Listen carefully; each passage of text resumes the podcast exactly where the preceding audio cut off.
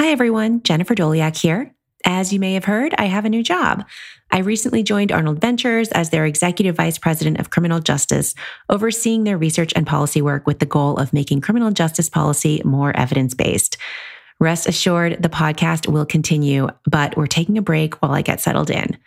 So, this week, we're rebroadcasting one of our favorite interviews, first posted in September of 2020.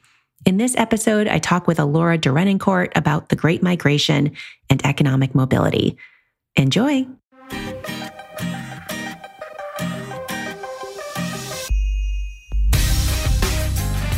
Hello, and welcome to Probable Causation, a show about law, economics, and crime.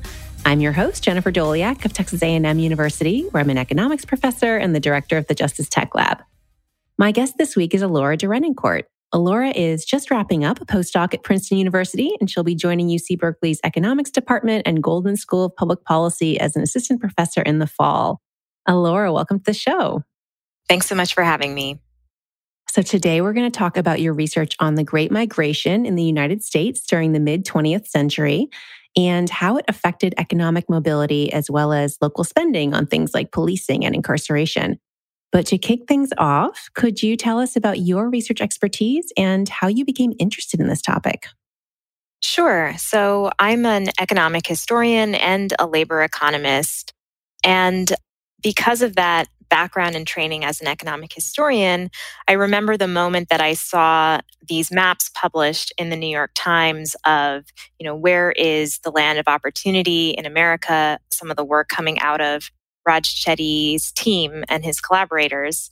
And I remember noticing right away that in these maps of the variation in upward mobility across the United States, you had one, the South as this concentrated region of low upward mobility, but then these pockets in the north and west of the country uh, in urban areas that were also pockets of very low upward mobility. And I looked at those spots and I thought, wait a minute, those are the great migration destinations. Those were the cities that, you know, millions of African Americans migrated to in search of better opportunity in the, you know, over the course of the 20th century, that's tragic that today they look to be very poor places for families to actually raise their kids. So I was motivated to understand what happened, what could explain this kind of tragic reversal of fortune. Your paper is titled Can You Move to Opportunity? Evidence from the Great Migration. So let's back up and start with some history. What was the Great Migration?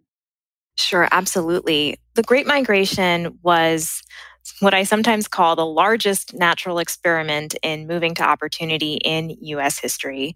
It was a an internal migration of approximately 6 million African Americans out of about 14 states in the US South into cities in the north and west of the country. So places like Detroit, Chicago, Baltimore, in their heyday in the early to mid 20th century. So the migration was prompted by multiple forces, some having to do with kind of demand side or pull factors, and others having to do with push factors from the origin. Among the kind of pull factors, the early 20th century was a time where industrial production was ramping up, especially during World War I and World War II. And there were labor shortages relating to the closure of our borders and big reductions in European immigration into the US.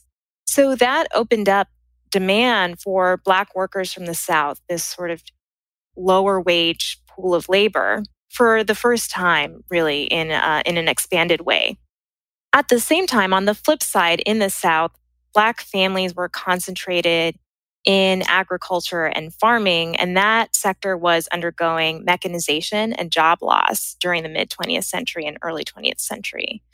And Black families had been facing a regime of Jim Crow in the South and severe restrictions on their political, social, and economic rights. So that was just the kind of flammable combination that meant it didn't take much more to spur massive outmigration from the region.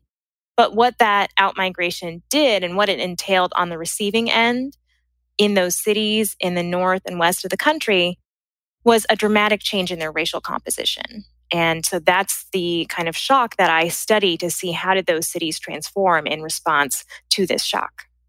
So before this paper, what did we know about the ability to move to opportunity broadly and about the impacts of the Great Migration in particular? So there are two kind of strands of literature that this paper fits into in exactly those two areas. First, the work of Raj Chetty, Nathan Hendren, Maggie Jones, and their collaborators found that there's a great deal of heterogeneity in intergenerational mobility by race and gender across the United States. And the work of Raj Chetty and his collaborators prior to this as well showed that locations seem to have long run effects, causal effects on kids' adult outcomes. And so they've provided a lot of evidence of these local statistics on upward mobility, their variation, and some of the causal factors. But where I see my paper fitting in is to ask the question well, how stable are these neighborhood effects, these causal effects of place? It's not so much the soil or the air that makes a place good for families, but rather what I end up finding is that it's really the behavior of local residents and local governments that help determine opportunities in locations.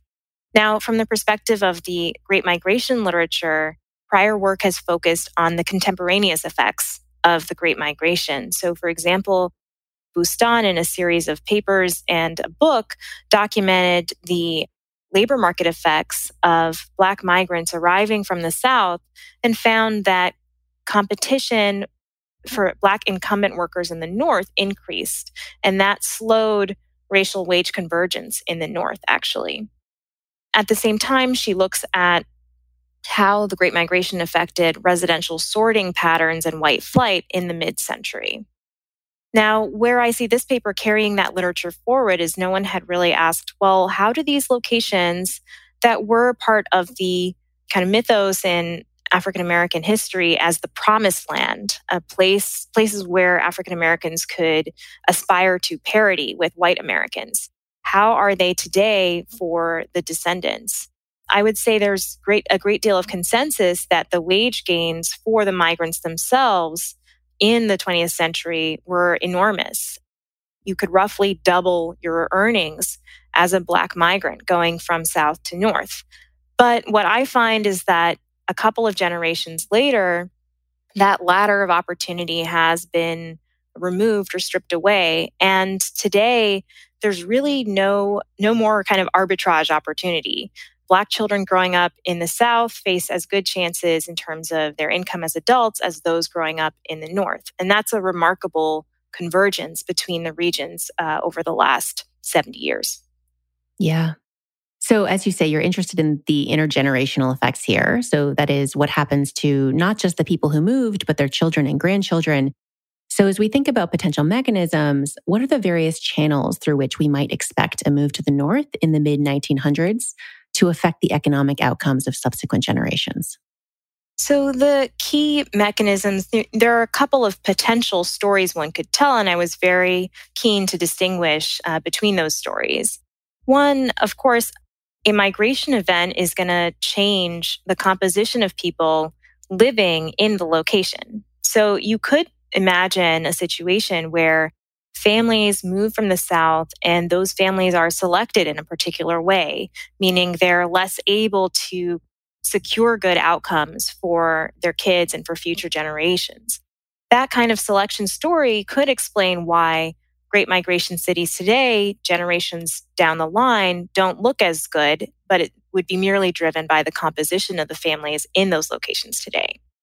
That's not what I'm going to find is the mechanism here. Instead, what I find is that the Great Migration induced changes in the places themselves, in local institutions, and persistent changes in residential behavior that have long run effects down the line.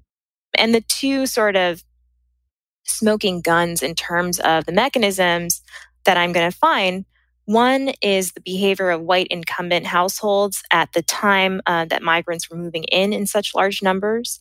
I find that white households moved away from shared urban neighborhoods and also moved their kids out of the public school system at higher rates and into, into private schools.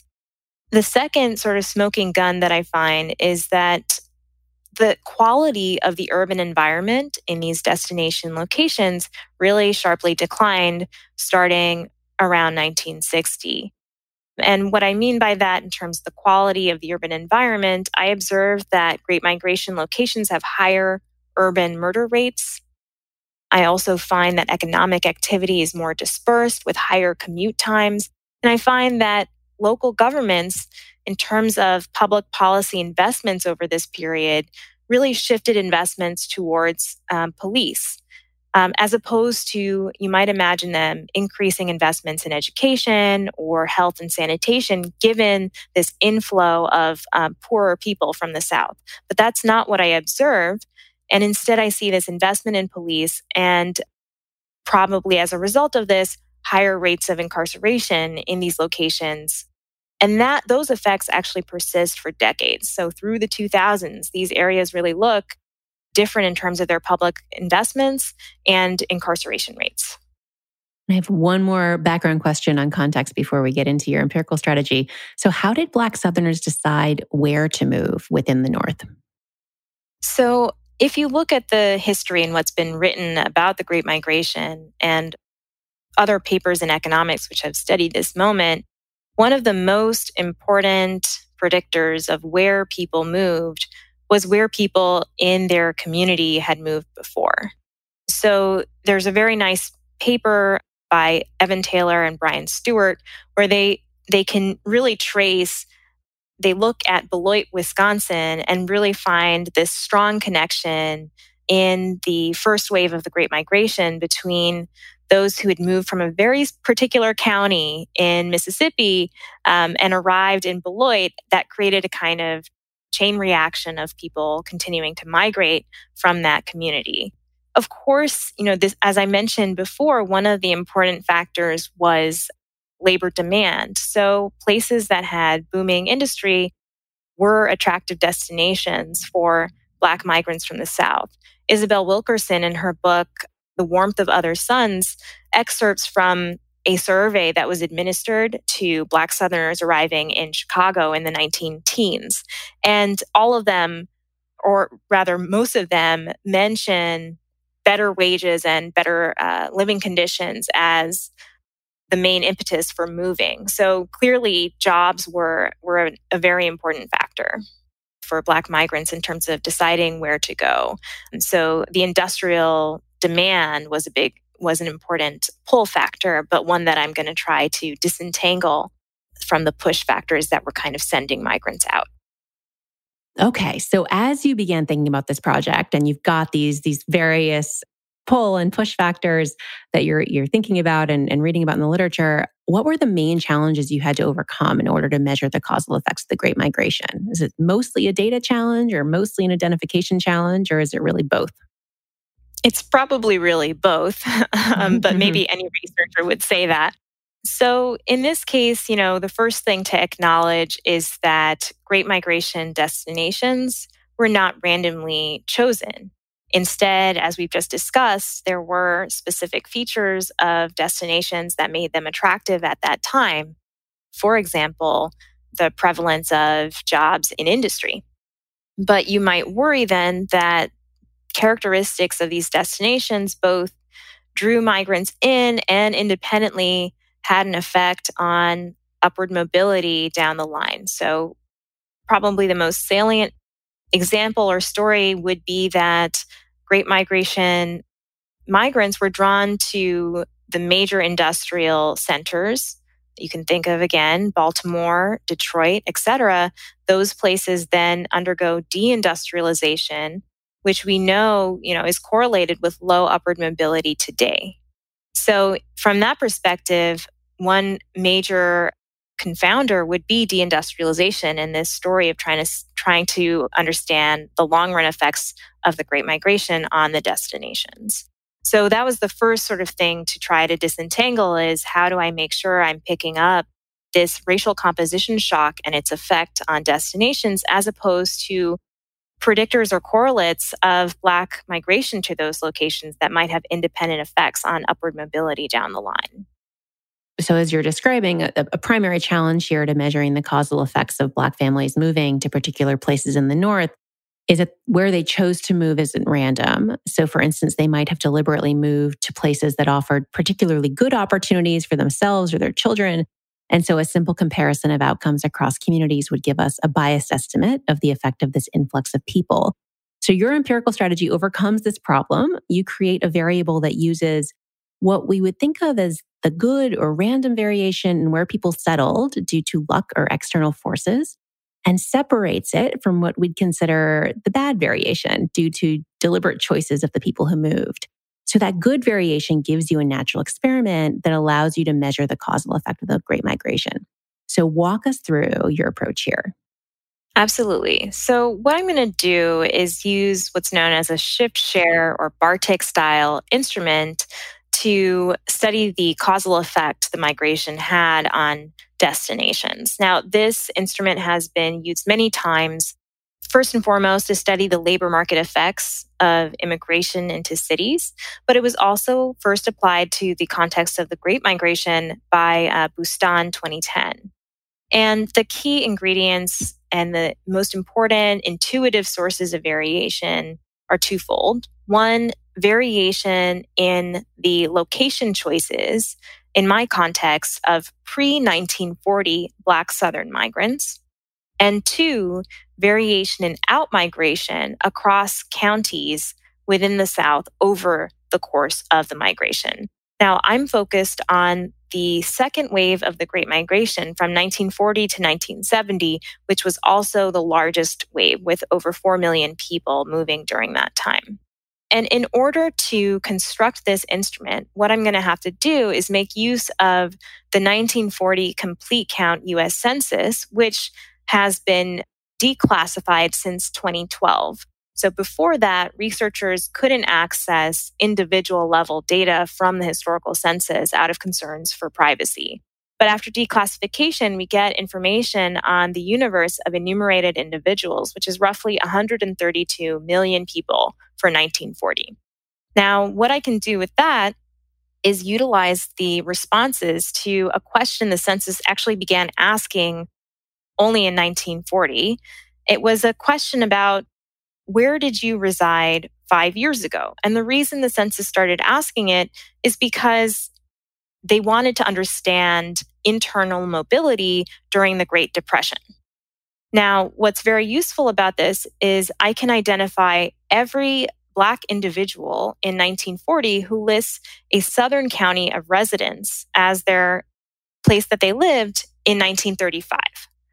What that means is that I can construct for every Southern county the distribution of Black individuals who listed that county as their county residence in 1935, but reside in a northern city. And by northern here, I simply mean non Southern, non Southern city by 1940. So that allows me to measure directly the kind of idiosyncratic settlement patterns of Black migrants prior to 1940. What I'm then going to do is interact those settlement patterns with variation in outmigration from their origin counties over the 1940 to 1970 period, but relying specifically on Southern economic variation in outmigration. Now, what I mean by that is you had, for example, you know, and I can use the case of Detroit and Baltimore, both major Great Migration destinations, but the two cities differ dramatically in where Black migrants from the South had actually come from originally. So Detroit drew the plurality of its migrants from Alabama, while Baltimore drew the plurality from Virginia. Now, Alabama was a cotton planting state and underwent significant job loss in, in that sector over this period due to mechanization. And it saw a ton of outmigration over this period. By contrast, Virginia was a state that actually received a substantial number of defense contracts during World War II to build for the war. That actually retained migrants and kept jobs there. So Virginia, if you look, actually had much lower levels of outmigration over this period. So that's exactly the kind of variation that comes from Southern economic conditions or push factors that I want to use to generate a shock to Detroit and Baltimore. So I'm going to interact those pre 1940 settlement patterns with post 1940 shocks to the origin locations in the South to generate a predicted inflow of Black migrants into cities like Chicago, Detroit, Baltimore, etc. So, as folks might be getting a sense of from your description of the census, a major piece of this project was pulling together data from a variety of sources. Uh, it's amazing to read through the paper and just see how, how much work clearly went into this. Uh, so, tell us about all the various data sets you wound up using in the study and how you put it all together. Right. Yeah, a lot of blood, sweat, and tears went into this process. Um, so, first, there are the historical censuses. I've talked a lot about the 1940 census. It was critical for constructing this instrument. It was also critical for painting a picture of upward mobility across different locations in the US in the historical period and for different race and gender groups because I want to understand, you know, how did mobility change in these locations, not just, you know, how did they compare today? So I use not just the 1940 census, but the earlier historical censuses all the way back to 1920. And those allowed me to construct upward mobility statistics for Black teenagers while they were still co residing with their parents. And uh, the reason one has to resort to these educational mobility measures is that measuring income intergenerational mobility historically would require linking individuals across censuses. So you get one observation of them as kids and you can observe their parents, but then you need to link across to another census to observe those individuals once they've become adults. The problem with linking African Americans across censuses is that a key input into historical linking procedures is uniqueness of both first and last name. And African Americans have fewer unique surnames as a direct legacy of slavery. So matching methods typically work poorly for African Americans. So that's the first piece. These educational upward mobility statistics from 1920 to 1940 I then combine uh, all of this information with contemporary mobility statistics.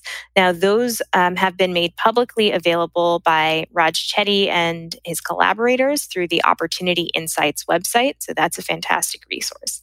But then, uh, as I mentioned, I wanted to understand how did Great Migration locations changed?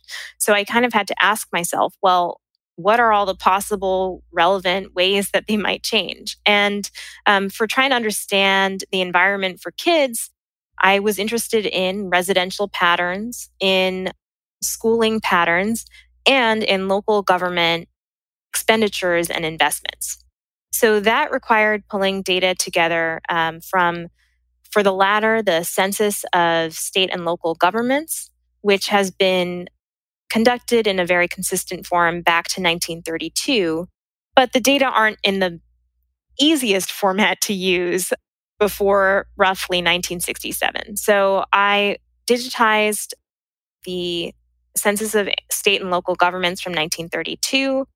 I uh, did, ended up digitizing different reports from the US Census in 1960, for example, correctional uh, facilities, populations by race, by county, and I used historical reports on crime, for example, uniform crime reports that also date back to the 1930s. So there was a lot of pulling together statistics from different reports, which were often in PDF format. And so that required digitizing. And then the second big step was really harmonizing these different statistics over time. In the end, I end up with a database of characteristics about Great Migration locations from roughly 1920 uh, to 2015, so almost 100 years of data. And what is the outcome variable you're focused on in your main analysis, measuring economic mobility? The main outcome variable I'm focused on is an, a measure of adult income for children conditional on their parents' economic status. So the measure I use specifically is average income rank for individuals from specific points in the parent income distribution. And I focus primarily on the 25th percentile of the parent income distribution because we really think about that as capturing some measure of absolute upward mobility for individuals who grew up in low income families. Okay, let's talk about the results. What do you find is the effect of the Great Migration on upward mobility in northern cities? So, first and foremost, I find that growing up in a Great Migration city today lowers children's long run outcomes. And specifically for individuals growing up in low income households, a one standard deviation larger historical Black migration into your childhood commuting zone is associated with a 12% reduction in household income. And here I'm speaking just for children on average, not distinguishing to, between black and white kids, which I will in a second. But the first thing to say right away is um, I mentioned before you could tell a story where um, selection explains these results. The families that live in great migration locations today are potentially negatively selected in terms of ensuring good outcomes for their kids. So if they happen to be concentrated in these great migration locations, you know, even if I have at this point isolated exogenous variation in being a great migration destination, then this might explain the results. But that's not at all what I find. What I find instead is that the mechanism, the channel is a change in the childhood environment in the location itself. And so I'm happy to explain how I how I did that and I'll get into more details uh, on that in a second, but I just want to highlight the next kind of key result, which is when I explore which subgroups have been most affected by these changes in the locations, I find that the incidence really falls on Black men as a subgroup. So, just to kind of put it in very uh, simple and stark terms, Black men growing up in Detroit, which was one of the most important Great Migration destination cities, compared to Black men growing up in Pittsburgh, which was more in, at the median in terms of being a destination, those growing up in Detroit are going to have lower household income as adults, even if they grew up in similarly resourced families with identical parent income as those growing up in Pittsburgh. And you also looked at gender differences, right? So it wasn't just Black men versus everyone else. You were looking at white men and uh, and Black women. What did you find for those two groups? So I found that basically all of the incidence is falling on Black men. And what do I mean by that? I mean, I see no effects on white men or women of having grown up in a great migration commuting zone. So that's sort of the unit of analysis I'm, I'm looking at, which will be important when we talk about local public investments. For Black women, interestingly, I see also no effect of having grown up in a great migration commuting zone on their adult household income. But actually, when I dig deeper, I see that this is really masking what looks like an income effect. And what I mean by that is I see that for Black women growing up in Great Migration cities, they actually have higher, if anything, individual earnings than those growing up in non destinations. So, what that's consistent with is because the men that they typically form households with as adults have lower income, Black women are actually marrying less and working more in destination locations. And those two effects kind of cancel each other out. Now, that compensatory response by Black women isn't enough to shield average Black household income overall from these reductions. So, actually, this reaction to the Great Migration, this change in the destination locations, can explain over a quarter of the gap in upward mobility between Black and white households in the region today. You run a few robustness checks to make sure that your empirical strategy is measuring the effect of the Great Migration itself and not other possibly confounding factors. You've mentioned a couple a couple considerations already. So you control for stuff like the decline in manufacturing and changes in European immigrant labor. You also consider the effects of white southern migration as a placebo test, which I really liked. So tell us about those tests and how they convince you that your empirical strategy is isolating the effect of the influx of new Black residents. Yeah. So as you mentioned just now, one of the things that I control for is the manufacturing share in the destination locations in the baseline period, so around 1940. And it turns out that that simple measure is highly predictive of the manufacturing share in 1950, in 1960, and even by 1970, the correlation is something like 0.7 or 0.8. But still, we might worry, and this is really the most important alternative story here, which is just an unlucky choice of destination. Did black migrants you know move to places that looked good at the time those places underwent economic decline and now we're stuck with the kind of patterns that we see today so what i also did is construct a bartik instrument sort of the classic bartik instrument for employment changes using variation in industrial composition across locations.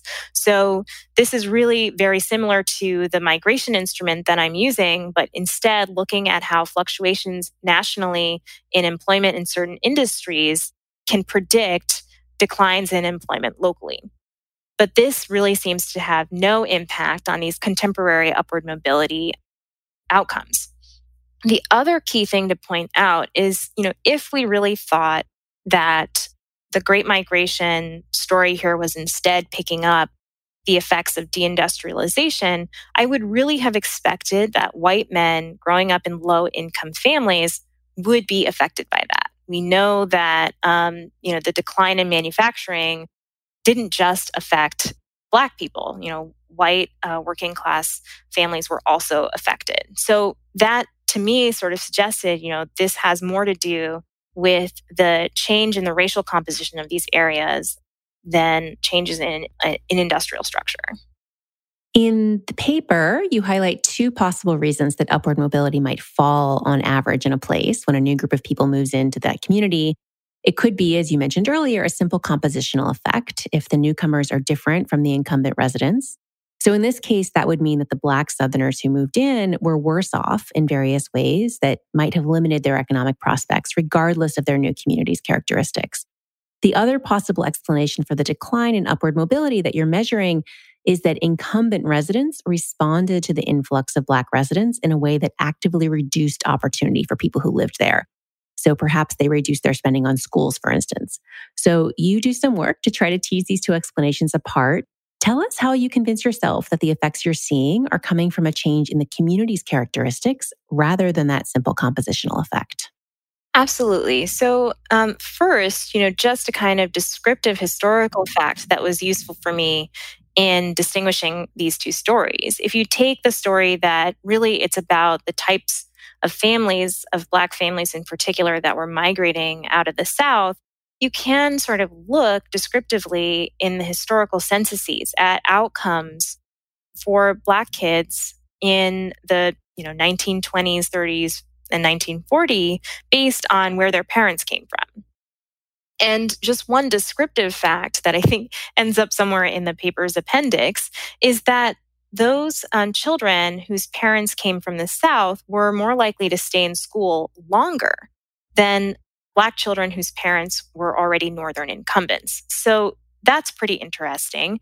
And if you look at the characteristics of the migrants themselves, they tended to be actually a bit positively selected on the education dimension. So you can almost imagine these families that were leaving the South because they were at the ceiling in terms of providing opportunities for their children. In 1940, as a Black family, you couldn't send your kids to public high school in the South. So the North was sort of your main option um, at that time. Now, the second, you know, and the, and the most important thing I do to disentangle these two stories is to actually use a data set of upward mobility statistics that try to reflect the causal effect locations have on children's long run outcomes. So, this is a data set, um, once again, that comes from the Opportunity Insights page that utilizes tax records and focuses on families that have moved across commuting zones in the US over the last you know, roughly 30 years or so. And what the data set captures is you can imagine four families all moving from one origin city. Two of them move to Detroit and two of them move to Pittsburgh. Now, suppose that in each set of families, you have one family with kids that are eight years old and another with kids that are nine years old. So the family, when you compare the two families that move from the origin location to Detroit, in one family, the kids are going to be exposed to Detroit for one year longer than the other, in particular, the eight year olds. And the same is true for the families that move to Pittsburgh. So now the prediction here that I would make based on the findings so far is that that one additional year of childhood exposure to Detroit, remember that's the major Great Migration destination, compared to one additional year of childhood exposure to Detroit, you know, that, that exposure to Detroit is going to actually lower adult income more than that additional year of exposure to Pittsburgh, where Pittsburgh, again, was more at the median in terms of being a great migration destination. So I'm actually going to find exactly that. I'm going to be able to estimate the causal effect of the migration on adult income through just one year, one additional year of childhood exposure um, to a great migration destination.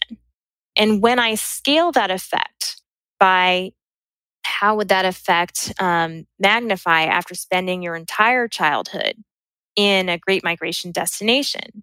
I find that that effect is the entire magnitude of the effect I told you about earlier. So you'll recall I found that a one standard deviation increase in Black migration historically is associated with a 12% reduction in adult household income for individuals growing up in low income families there all of that decline comes through the environment that you were exposed to as opposed to the kind of family that you grew up in. So that's the kind of key finding where I can really feel I can argue that the changes in upward mobility stem from changes in the quality of the environment. And then you use your original approach to dig in a little bit more to the quality of the environment and measure the effects of the Great Migration on various community characteristics that could be driving this change in upward mobility. So things like schooling and local government spending and crime rates and incarceration rates. So what do you find there? So first, you know, again, I mentioned that I collect these data going back roughly to 1920 because I want to understand, you know, what did these places look like in terms of government investments, schooling patterns, residential patterns prior to, during, and after the Great Migration. And so, what I'm going to find importantly is that on most dimensions, destination locations and non destination locations look really balanced. For example, on private school enrollment rates, on police investments, etc. One exception to that actually is murder rates were historically high in Great Migration destination locations. So I'm going to make sure that all of my findings are robust to controlling for historical urban murder rates. And that's going to be important later on. Then I observe basically the following things. Residential segregation, which I should also mention, you know, from the time where you know black communities existed in the northern united states they were segregated so i want to also highlight that but what i see is that these destination locations become more segregated over the 1940 to 1970 period and they are more persistently you know segregated today after we've had a period of decline in segregation nationally. Um, the second thing that i document is that local governments increase investment in one particular public service in response to black migrants moving in and that is police. Now one could you know hypothesize that that is just in direct response to higher urban murder rates that start you know occurring in the in the late 60s and 70s and also persist in these locations. And that's also robust to controlling for historical mur- murder rates. And it's really impossible for me to kind of disentangle with these data and with this approach this kind of chicken and the egg story I do notice that investments in policing seem to increase a little bit ahead of the kind of national crime wave that um, unfolds in the 1970s. But again, I can't quite disentangle these stories. But one thing I do see is that incarceration rates are higher for non whites in Great Migration locations as early as 1960. And then this really persists through the 90s. Um, so that's a very persistent effect. And there's a lot of literature that documents the kind of unequal incidence of our criminal justice policies across the population, as well as many negative spillovers in terms of racial inequality. So, Black men in particular are a group that are disproportionately affected by criminal justice policies. Now, when I think about the kids that I'm studying, and it's important to mention that they are kids, I'm thinking about characteristics of your childhood commuting zone that affect your life as an adult. That makes me think that it's probably not because little black boys are going around murdering people that the criminal justice system is explaining some of the reduction in their upward mobility. So I think that's an important thing to mention uh, when we look at all of these findings and all of these changes that are occurring in the destination locations. Yeah, it also, I mean, especially as we're we're in this moment where we're we're having a national conversation about whether our standard criminal justice interventions are in fact the best way to reduce crime. One could imagine a different scenario where in response to the same homicide rates, these cities chose a different path, right? And invested in something other than police. Is that sort of the counterfactual you have in mind? Yeah. So, um, you know, I'm, I'm looking at commuting zones. And the reason I do that is because I want to capture the movement to the suburbs, you know, as part of the reaction to Black migration into these locations. So at the commuting zone level, it's a little bit tricky to look at local government investments because local governments range in size from individual municipalities, um, school districts to the county level, et cetera. So the strategy that I use is to take a geographic area like a commuting zone and ask the question of all the local governments that are geographically located in the commuting zone, how is their money allocated? And that allows me to say, okay, at the commuting zone level, altogether, local governments are investing in X and not Y. And so what I see is that pooled together at the commuting zone level, the main investment that increases in is police. Whereas you might have imagined in a situation where you have a large inflow of families, remember, at the ceiling in terms of the kind of education they could provide for their kids in the South, migrating north and finally being able to send their kids to public school, you could imagine that that would be a time to really invest in the education system. But that's not what I see looking at this from the commuting zone level means that I could be um, kind of averaging out a reallocation of education spending within commuting zones. And I think that's probably what's going on. For example, you could imagine that investments in education and school quality is kind of resorting out of urban schools and into suburban schools. And the pattern of white families sorting into private schools and black families being concentrated in public schools is very consistent with that. It's suggestive of a decline in the quality of the public school system that I may not be picking up with school spending alone. So that's a kind of caveat I want to put on that. But absolutely, if we're thinking about, you know, I, I always say that my paper is not a policy paper. I'm trying to really understand and document how great migration destinations changed in reaction to the migrants coming in. But, you know, if if we if you were to push me and say, well, what should we try first? I would absolutely say, let's look at the criminal justice system. How can we try to find alternatives to community safety that might have, you know, not only positive um, effects on safety, but also not, you know, eliminate these kind of other negative spillovers that have been documented time and time again. Do your results imply that Black residents in the North today are actually worse off than if their families had stayed in the South? So, the key counterfactual that I was looking at in this study is if you grow up you know, within the North, if you grow up in a place that was a major Great Migration destination city versus a place less affected by the migration, how do your adult outcomes change? So that's very speci- specifically the counterfactual I was interested in. And it's important for understanding what Great Migration locations are like for the grandchildren of the original migrants. But what that design does not address is, you know, that other question, a very important question which you just raised is essentially, should the Great Migration have happened? But that is such an important question that I did take the time to try to think that through. And the short answer is yes, absolutely. I think it should have happened. And here's why.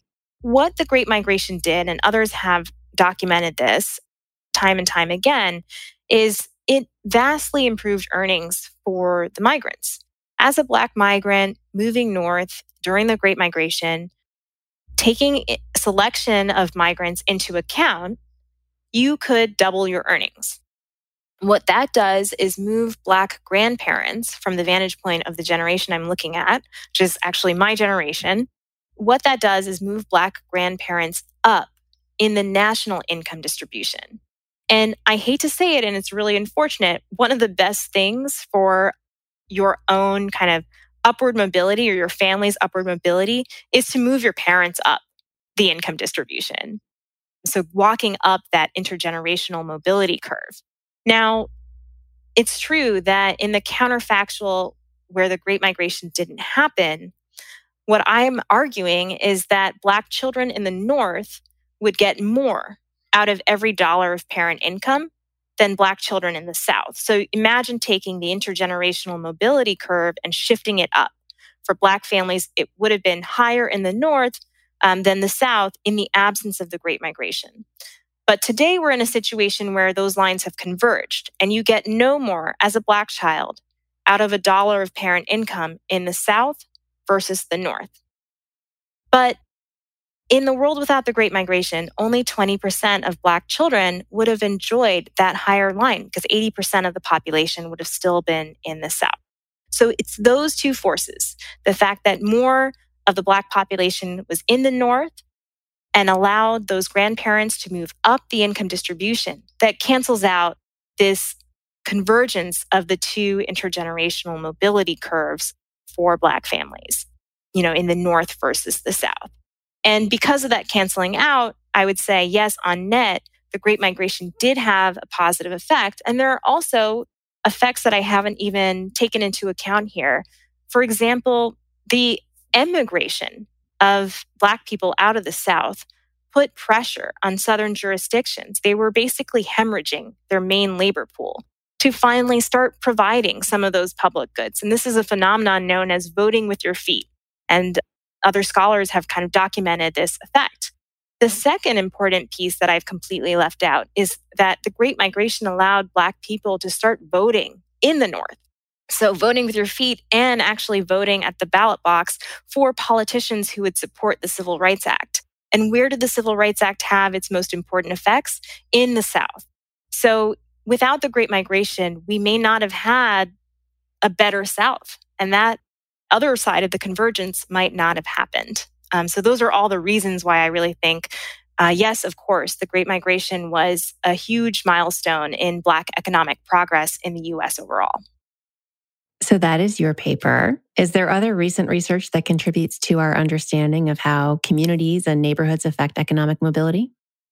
Yes, there's a there's a there's a lot of work out there. Um, I might you know want to sort of spin that question a little bit. I think there's a lot of work that's kind of focused on what are the effects for families if we move them to higher opportunity neighborhoods, including some new work coming out of Raj Chetty's team and his collaborators on you know providing information to families about what are the high opportunity locations and you know giving them holistic support and they're finding you know that actually helps people decide to move to high opportunity locations um, and the pivot that i would suggest is you know we can always help a small fraction of families that way you know the recipients of HUD vouchers or, or housing lottery winners. But we're going to leave most people ultimately where they are, or we're going to move so many people that we change locations. You know, that's kind of one of the main takeaways uh, for my paper is that location effects are endogenous, and in response to large shocks, locations can change. So I would, you know, really encourage, and I would love to see more research on specific, you know, local government policies and decisions that might change the quality of the locations, you know, basically place based policies that improve things where most poor people and low income people are. You know, what can we experiment on from that perspective? So there's some really fascinating work on coming to the other side the education piece which i don't focus a ton on in my paper because you know the criminal justice piece was so obviously important there but there's some fantastic work looking at school integration which was um, deemed a sort of policy failure because of the visceral reaction of a lot of white families and opposition to integration. But the scholarship has shown that school integration actually improved outcomes for Black kids, not only their educational outcomes, but their long run outcomes in many other dimensions. So I'm thinking of Rucker Johnson's book, Children of the Dream. And uh, there's another recent paper by Cody Tuttle, who's uh, just graduated from University of Maryland and looks at a school integration program in Kentucky. And he actually goes into restricted census data and finds that um, Black children exposed to that program have better neighborhood outcomes later on in life. So, policies like that, that really address segregation, I think we should be thinking about that. Or, as I prefer to put it, policies that encourage integration. That's an area that I think people haven't really returned to in terms of policy. So, I would like to kind of point that out as one direction. Yeah, so you mentioned policy implications a little bit earlier. I'm going to I'm going to push you on it again. what would you say are the the big policy implications of your own work and and other work in this area? Like if if policymakers came to you and said, "What do I do with this?" Uh, what are the main takeaways you'd want them to take with them?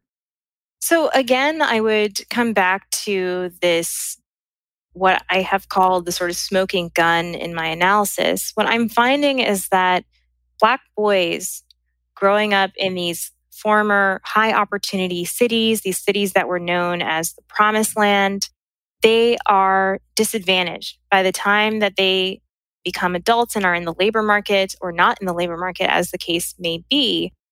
And that I really want to drive home is through no fault of their own. You know, where people are born is one of the most consequential things in your life, and you have no choice over this. And so given that Black boys in particular are so affected by you know what appear to be the priorities and choices of policymakers locally, we really, really need to think about um, our criminal justice system in the US and how much is it contributing to one of the most persistent forms of inequality in this country. So there are so many papers and you know you you are the expert on this documenting the effects of various criminal justice policies on racial inequality let's take those seriously and start experimenting with policies that can reduce incarceration numbers and reduce the uh, reach of criminal justice systems into children's lives, whether that's through their parents, through direct contact with the criminal justice system themselves, et cetera. Um, so, you know, at the end of the day, I, I guess the best term is kind of let's figure out decarceral policies. How do we uh, undo the reach of um, the carceral state in, in people's lives? Mm-hmm. Yeah, I um, often often find myself telling grad students, you know, the question of like, does does racial bias exist in the criminal justice system or do racial disparities exist is that has been answered and now the question is what do we do about it right and how do we how do we mitigate uh, those effects or, or undo them um, so that is a big research frontier and you mentioned a couple other big research questions before but are there any other big questions in this area that you will be thinking about or that you would encourage other PhD students perhaps to, to pick up and run with? Yes, absolutely. Um, so, one of the things that I'm working on now and thinking about a lot right now is, you know, one can say, looking at the history, that Black people in America have always acted very rationally. So, in the you know early to mid 20th century, they moved en masse uh, to opportunity, and I would still argue that that was the right decision. Starting in the 1970s, um, the direction of migration for Black Americans reversed. And from 1970 to today, Black Americans have actually been moving back to the South.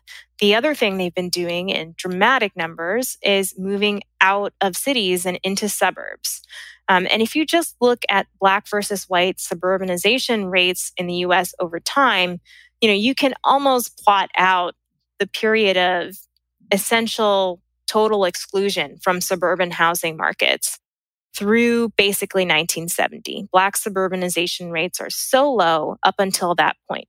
Then happens to line up very well with the Fair Housing Act. I think it's still an open question how much of an effect that had. But after 1970, Black suburbanization rates start to increase dramatically. And they increase, you know, it seems predominantly in the South. And so a huge open question that is you know, difficult to take on data wise, but maybe I'm just drawn to those kinds of challenges is you know, what effect has that had? Have Black families been able to achieve or finally arrive at some form of the American dream through this reverse migration and suburbanization? And we don't know. We do know that a quarter of a million Black people have left the city of Chicago over the last 20 or 30 years. We do know that Atlanta is you know, swiftly becoming a kind of Black Mecca and one of the most important and largest destinations for Black Americans. We don't know if that's worked. Um, so I think that's really important to follow the lead of Black Americans and their migration history in the United States and try to evaluate whether um, this most recent movement has been successful. My guest today has been Ellora Derenoncourt from Princeton University, soon to be UC Berkeley. Elora, thanks so much for doing this. Thanks for having me again. I really enjoyed it.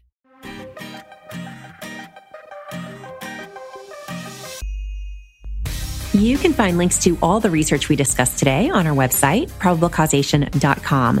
You can also subscribe to the show there or wherever you get your podcasts to make sure you don't miss a single episode. Big thanks to Emergent Ventures for supporting the show, and thanks also to our Patreon subscribers and other contributors. Probable Causation is produced by Doleac Initiatives, a 501c3 nonprofit, so all contributions are tax deductible. If you enjoy the podcast, please consider supporting us via Patreon or with a one time donation on our website. Please also consider leaving us a rating and review on Apple Podcasts. This helps others find the show, which we very much appreciate. Our sound engineer is John Kerr with production assistance from Nefertari El Sheikh. Our music is by Werner and our logo was designed by Carrie Throckmorton. Thanks for listening and I'll talk to you in two weeks.